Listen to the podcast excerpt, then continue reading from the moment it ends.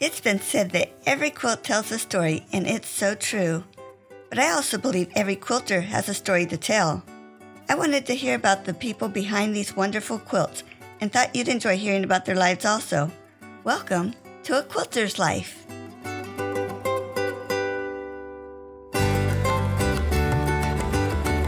I just had to take a little quiz that I found on Facebook when I saw the question Ever wonder what type of quilter you are? It was posted by Jen Lee of Red Thread Studio.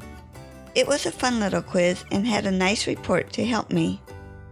Jen has a drive to help quilters, both new and experienced, throughout their quilting journey to make progress on and to complete their projects by overcoming common pitfalls that otherwise leave them uninspired, overwhelmed, or chasing new projects. Thank you, Jen, for joining me on A Quilter's Life. Thanks for having me. I'm super excited to be here today, Paula. Let's start with where were you born and raised? Okay, well, I am a Midwest girl. I was born in the suburbs of Chicago in a town called Aurora. Some of you 80 movies buffs might be familiar with Wayne's World. That was the setting of that particular movie. But yes, Aurora, Illinois. And did you live there your whole time growing up? I lived in Aurora until I took off to college. I did my undergraduate degree at George Washington University in Washington, D.C. I came back uh, to Aurora for a couple of years looking for a job and ultimately made my way to Florida, where I've been now for the last 20 plus years. Oh, neat. Now, back up in Aurora, do you have a mm-hmm. special childhood memory?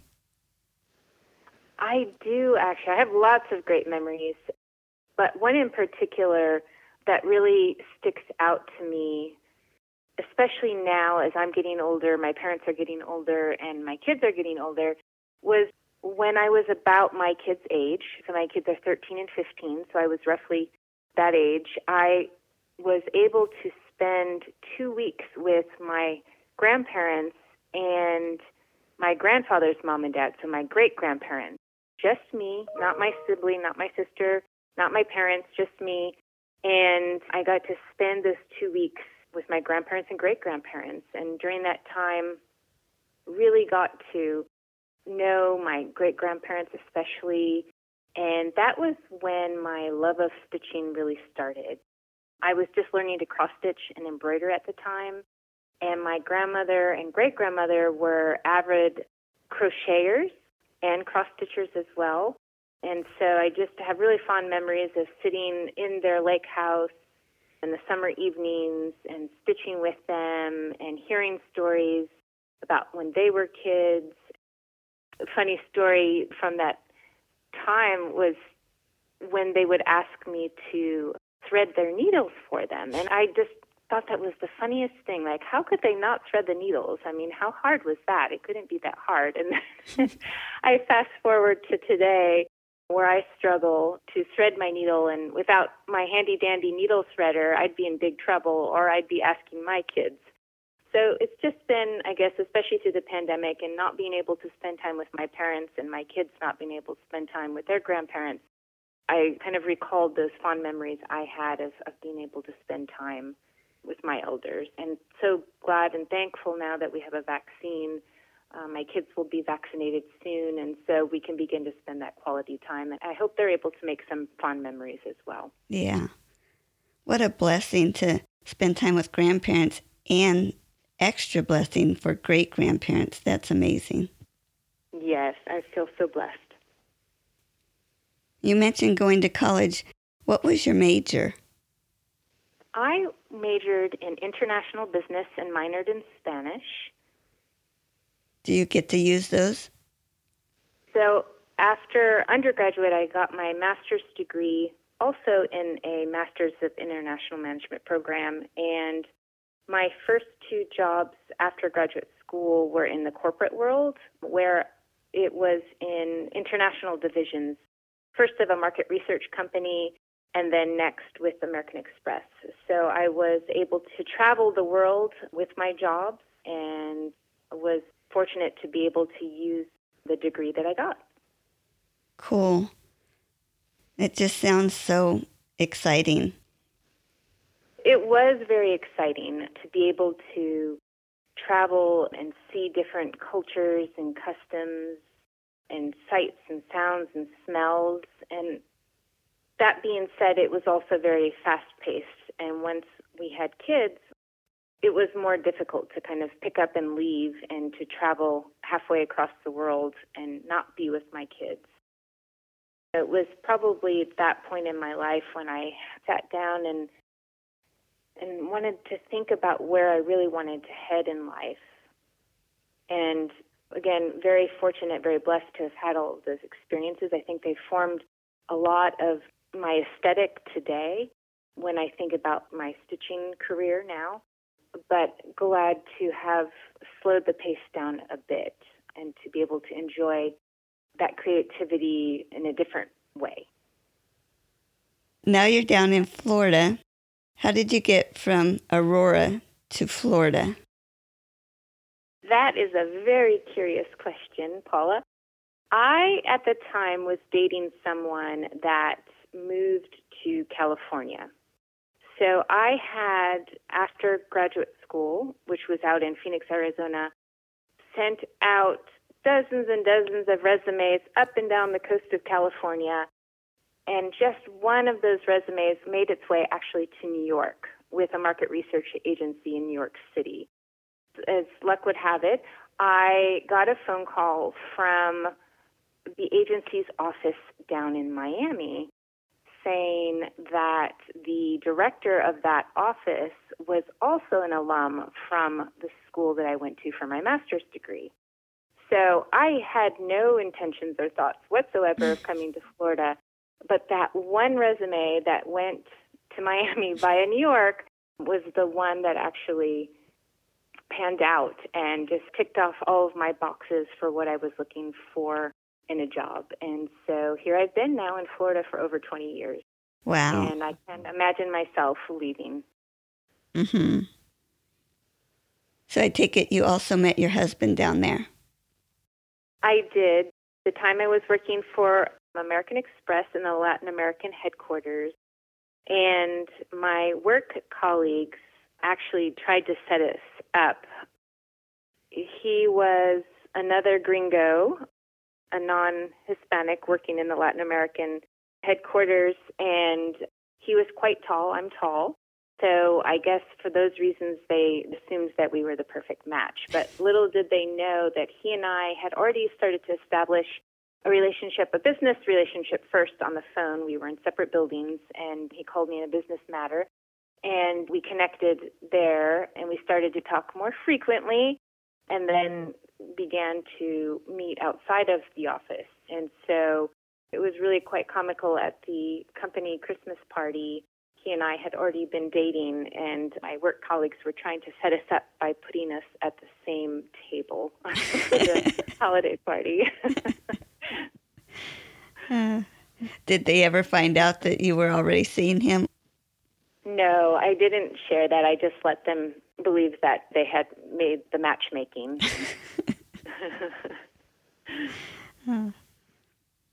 Besides quilting, are there other crafts you do or have you done? Besides quilting, I've also done a fair bit of cross stitch. That was actually probably my first foray into the craft world outside of maybe school type crafts, but I really enjoy cross stitch and embroidery. Are there other hobbies you do? Believe it or not, I do have a life outside of stitching and I love to fish. I think my love of fishing really stemmed from when I was a little girl. And again, we think back to those childhood memories. I have such really fond memories of fishing with my dad and my grandfather. I remember as a little girl, my mom worked an evening shift, and my dad would take my sister and I out in a rowboat in the middle of the lake to do some fishing you know, 10, 11, 12 o'clock at night, and we'd lay at the bottom of the rowboat with our sleeping bags. The two weeks I mentioned earlier, spending with my grandparents and great grandparents. When I wasn't stitching with my grandma or great grandma, I was out fishing um, with my grandfather and great grandfather. And so here in Florida, we're really lucky to live close not only to the ocean, but to the intercoastal way where we can do what's called inshore fishing. So there's so many opportunities to grab a fishing pole and get outside and be outside here in Florida. I don't know a whole lot about fishing, but is there a certain fish that you like to catch? Yes. Here in Florida, we have offshore fishing, which includes the mahi mahi or dolphin. You could have kingfish, grouper, but I really enjoy the inshore fishing. One, because the waterways are not as rough as the ocean may get. So I prefer kind of back on the rivers and the intercoastal way. And in particular, I love to fish for snook. Snook is kind of like a sports fish, although people do eat it. I think in Latin America they call it robalo. But we do catch and release. We rarely ever keep our catch. We always let it go. They're fun because they're a fish that kind of likes to ambush. So they're very strategic. And so, what is the fish thinking? Where might the fish be hiding? Do I have the best bait for today? Should I use live bait or artificial? Should we go with the root beer color? Or do you think today we should be using the red and the white? There's lots of discussion that happens here in our house before we even head out. I enjoy kind of the hunt, so to speak, but I also enjoy the calm in my mind that comes with it. So my grandfather always said, patience and hope, patience and hope, because they call it fishing for a reason. Otherwise, they'd call it catching. So you're not always with action on the other end of the line. A lot of times you are just sitting there peacefully waiting to get that bite on the end of your line. And so sometimes it's just sitting there and having a conversation with whomever you're fishing with. Most often that's my husband or my kids. So you're making memories there. Sometimes you have a book with you.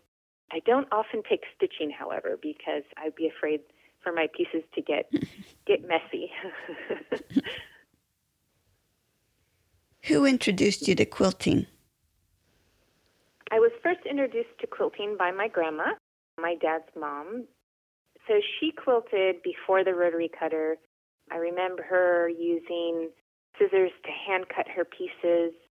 I don't think she disliked the piecing process, but hand quilting was definitely her thing. And in her basement, again, where I, I spent many hours as a young girl with my sister and my cousins playing in the basement, she, more times than not, had a quilt on a quilting rack that hung from the ceiling in one section of the basement. And many days, um, evenings, she'd have aunts over or neighbors that also quilted.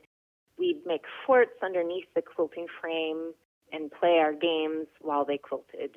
So she was my first introduction into quilting. How fun. I'm picturing that quilting frame coming down from the ceiling. Did you actually get to see it go up and down, or was it usually down when you got there? It was usually down. My grandfather made it. I think he used two by fours, and it used to hang from hooks. And then a later version, he created like a platform for it. It was more of on a stand. Neat. Can you describe your favorite quilt? My favorite quilt, wow. I would have to say, actually, my favorite quilt is one that's at my mother in law's house. It was quilted by my husband's great grandmother, and it's a cathedral window quilt. So every time we go up to Chattanooga, Tennessee, which is where they live, she has it in the guest bedroom. And I love, love this quilt. I think, one, I've always been attracted to the cathedral window pattern to that quilt, and it's on my bucket list. In fact, I have one started. But I also, having started my own and having done quilting now over the years, to imagine what it may have been like for Jeff's great grandmother to be quilting it. Again, she probably used scissors and to make all of the squares. And the pattern's actually quite lovely. It has a one pattern on the front with the actual cathedral windows, but the way that it was put together on the back side, there's an additional pattern that presents itself once all of the squares are put together. So I've just always been amazed at the use of color, even those many years ago. always been intrigued by the design, and I really love the fact that it's a family heirloom and that I get to use it when I visit my in laws. How neat. To help me see it a little better in my mind, what colors are used in that quilt? The colors used in this quilt are sort of a mauve or pink, and the green would be like a not quite a mint green.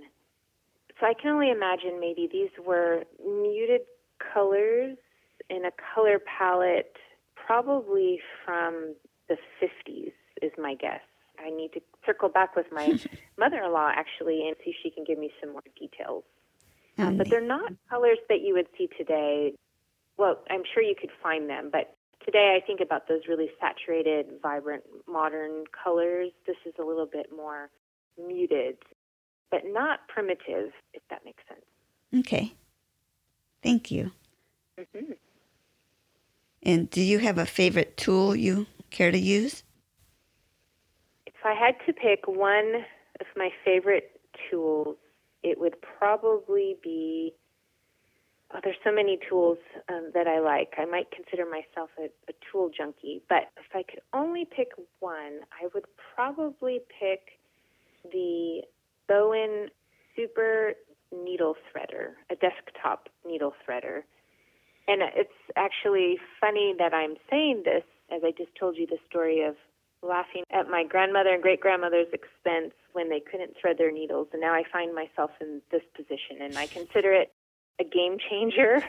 It's one of those tools that it eliminates my frustration right away. I pull it out, and without fail, my needle is threaded. So, yes, it would be my needle threader.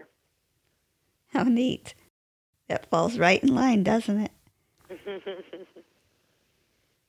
and what part of the quilting process do you like the best? I enjoy the process overall. I see quilting as a journey where I'm learning things over the course of time.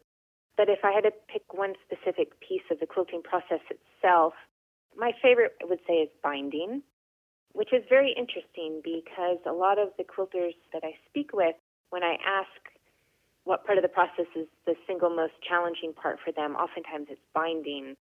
For me, I see it as the light at the end of the tunnel. I know I'm almost finished. And it's also very meditative for me. I like to, by machine on the front, but then hand stitch it on the back, hand stitch it down. And so I enjoy being able to take it out of the sewing room, be social with my family, sit in front of the TV, because it's not terribly difficult to do. It's just something I can keep my hands busy, and I think that's why I like binding the best. Mm-hmm. Yeah, you're right. It seems like people either love it or hate it. Mm-hmm. Tell me about your worst quilting experience. I can't say that I've had any horrible experiences short of perhaps getting too careless with a rotary cutter. But otherwise, I try to chalk up my frustrations as learning experiences. So recently, in the last, I would say, 18 months, I tried to create a foundation paper piece pattern myself. I was wanting to create a pattern that spoke to the challenges we have here locally in our waterways with pollution and with algae that's impacting our ecosystem here. And so I had decided I wanted to create a statement piece and took a photo of some of the blue green algae that was showing up here in our canals and create a quilt, an art piece, a wall sized quilt, and quickly realized it wasn't easy as I had originally intended, but I set out to do it anyway. I started to foundation paper piece it and then realized that I had inadvertently created sections that still had Y seams in them. And so I have not finished that project. I know exactly where it is in the closet, but it was one that left me frustrated and disappointed because I was so passionate about the issue but yet I was feeling like I couldn't capture it, I couldn't translate it into the quilting piece that I was trying to create. That would cause frustration. Mm-hmm. what has drawn you to this craft rather than using your time to do other things? Wow, that's a great question because time is limited, right? I think quilting was attractive to me in the get go because it was clearly a creative outlet, a creative hobby, but it also seemed very scripted to me. And by scripted, I mean from what I had seen with my grandma, you know, she used patterns, and I liked the idea of, of something having instructions. And by nature, I am not inclined to sports or other activities where I feel out of control. And so I think I perceived quilting as something that I could be kind of in control of and then could follow a formula to create these beautiful pieces. But what probably has surprised me the most as I've gotten involved in the craft is that yes, you can follow patterns, but as I have grown as a quilter, as I have evolved, as I have gotten more confidence, I actually now find myself being comfortable with coloring outside of the lines, so to speak, right? Not having to necessarily follow a pattern or adding perhaps my own embellishments or my own spin or my own take on the pattern. And now even finding myself wanting to create my own patterns. And so I think that's what I like about quilting overall. It's a creative outlet for me in particular to keep my hands busy, to keep me out of trouble, but also make something. I, I think of myself as a maker. Mm-hmm. Who do you make your quilts for? When I started quilting, I primarily made, actually, I entirely made quilts for other people. So whether it was for a baby shower or for a wedding, and then not that long later, samples for the shop, I was always making them for somebody else up until recently. So have you gotten to make many for yourself? actually at this point have started one quilt actually last week that is for me for me and my husband here in the house it's going to be a wall quilt that i would like to hang in our newly remodeled kitchen Have fun well, my next question is what are you working on now? Is that what you're working on? Yes that's one of several projects i'm working on. The others are shall i say unfinished objects. Originally started for the purposes of being a shop sample, but the products have come and gone because they were hand projects. So the process of creating the shop sample was taking longer than the time frame to sell the, the items. So now I'm circling back and working on some of those as well with the hopes of keeping some and giving a couple away. What is a quilting tip that you like to give to others?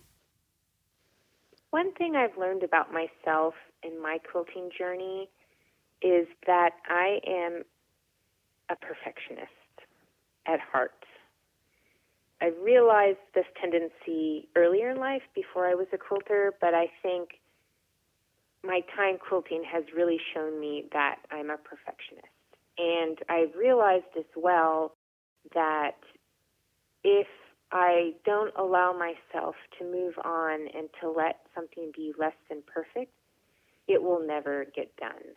And so, one thing I like to share with folks, especially for those who self identify as a perfectionist, is that many times done is better than perfect. And if we can just get ourselves to remember the purpose of the quilt that we're working on, who we're working on it for, oftentimes that's enough to help us move past that area where we feel like we have to keep ripping it out or doing it over because the recipient's never going to notice that mistake, right? Once the quilt's finally put together and the quilting's done and you've washed it and it's got that fun, wrinkly feel to it, that's going to disappear. So I try to focus on or envision the recipient receiving my quilt and just being filled with joy for the quilt that the little mistake no longer becomes important.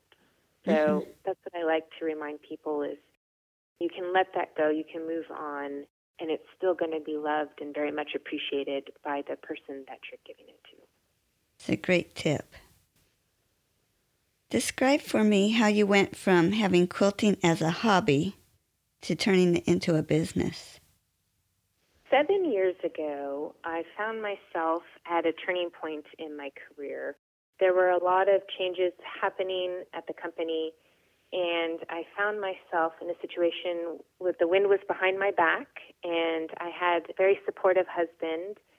And I sat down to think about kind of what I wanted to do when I grew up, and I reflected on things, again, those childhood memories that we talked about earlier, and things that made me happy. And I realized I enjoyed working with my hands, I enjoyed helping other people, and decided I'm going to give owning a quilt shop a go.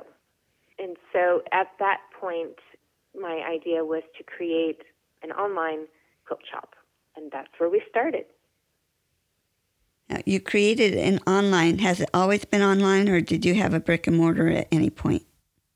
Yes, we've always been online. There was a point when I considered purchasing an existing quilt shop here locally, and then as life would have it, we sort of got a message from the universe that that wasn't meant to be. And so I listened to that message, that voice, and just decided to keep moving forward with the online business with the occasional booth at a quilt show.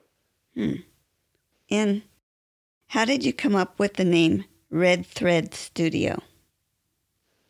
Paula, that's a great question. It's a question I get asked frequently. And when I looked to start my online shop seven years ago, I wanted a name that reflected what I felt was sort of the spirit of the quilter. And I saw that as being a community where people were connecting with each other and we had this shared enthusiasm, this shared love of making things with needle and thread. And as I started to look for URLs or website names, I was really coming across many roadblocks. For any names that I thought were interesting, I realized there were already quilt shops that had that name, or perhaps the price to purchase the URL was just too expensive. And so I was sitting down with a dear friend of mine, Joey, talking about the dilemma I was having, the challenges I was coming across. And when I told her and described to her the feeling that I wanted to convey with the name of the quilt shop, she said, Jen, have you ever heard of the ancient Chinese proverb, the red thread? And I had not, so she explained further that the red thread says that everyone we're destined to meet in life, we're connected to by a red thread. And that red thread will never tangle and it will never break. And for me, that just really spoke to, again, the idea that I wanted to connect quilters together. I wanted to connect them, whether they were Australian designers or designers from the UK or here in the US, with others. I've felt very strongly about the idea of fate and that we're destined to meet others or we come across others for a reason or for a lesson in our life. Red Thread happened to be one of those names where the URL was very expensive. So another friend of mine suggested just stick studio on the end of it and it'll work great. And wouldn't you know, the URL was readily available and we didn't look back. How neat. Everything does seem to tie together, doesn't it? It sure does. When you opened up your studio online, how did it feel when customers started purchasing from you? Well, I have to say, Paula, the same build it and they will come, doesn't necessarily always hold true for a website.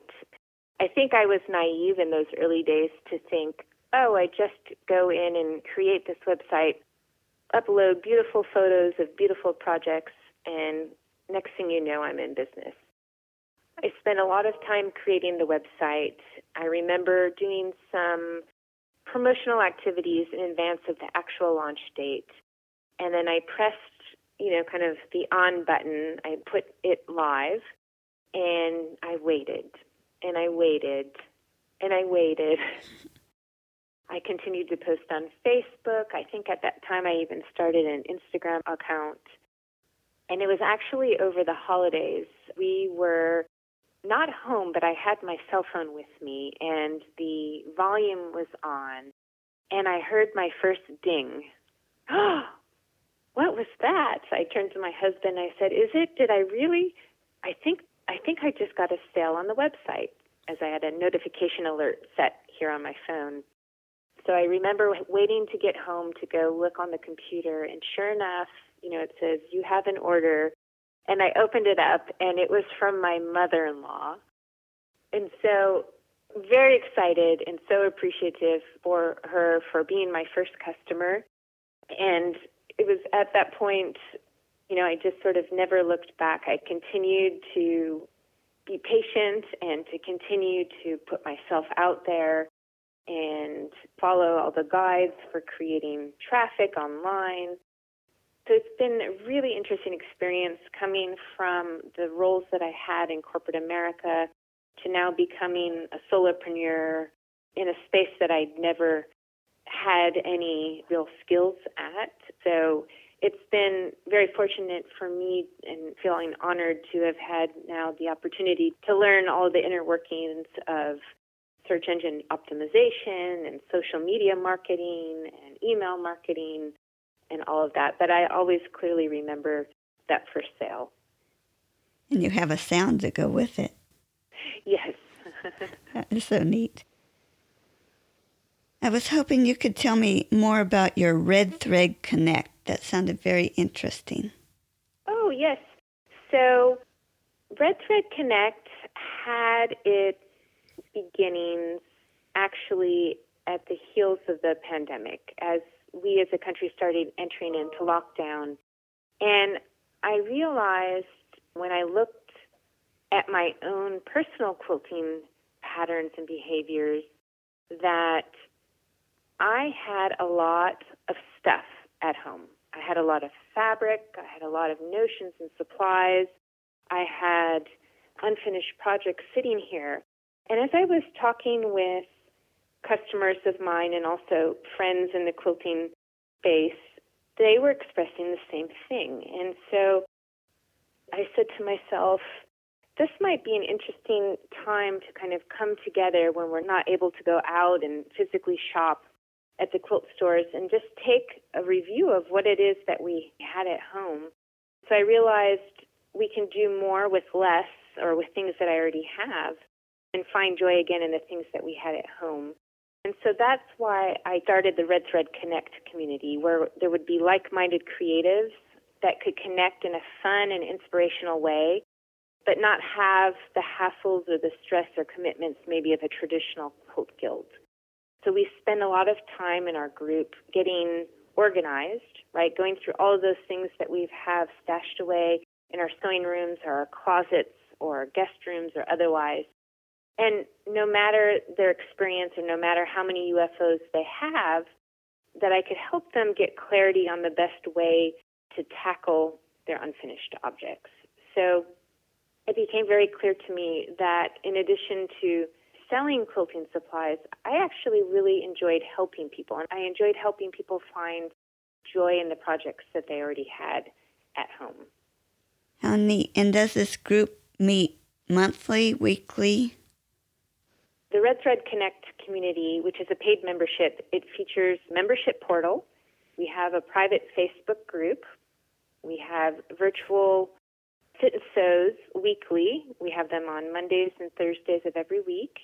And then folks that are part of our community also get front of the line access to other Red Thread Studio events we may have, like recent virtual trunk shows that we've hosted. They get trackers and worksheets. We have a weekly motivational lesson. We've had exchanges. Uh, we did an ornament exchange at the end of 2020. And we are also working now on a quilt along for those who are interested in participating. And then we also invite guest speakers. So it's been evolving really into, again, this community of like minded creatives who want to focus on getting all of their unfinished projects done. So neat.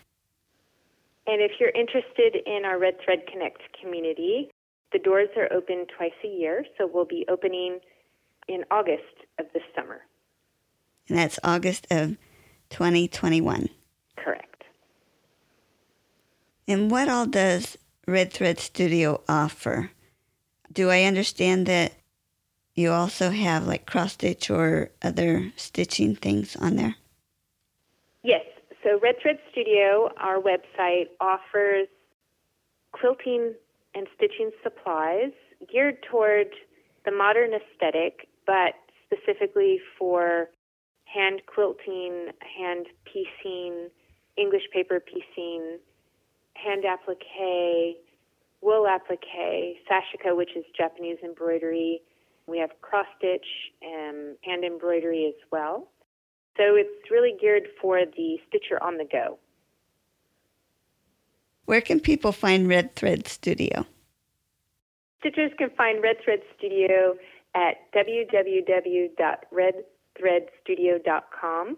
You can also find us on Facebook and Instagram at Red Thread Studio Online. Great. And I will have all these links on your episode page. So if people check the show notes, they'll be able to find them. Fabulous. Is there anything else you would like to share? No, I think that's all, Paula. Thank you so much for having me. Oh, you're welcome. Thank you so much for being on. I really appreciate it. Bye. Bye.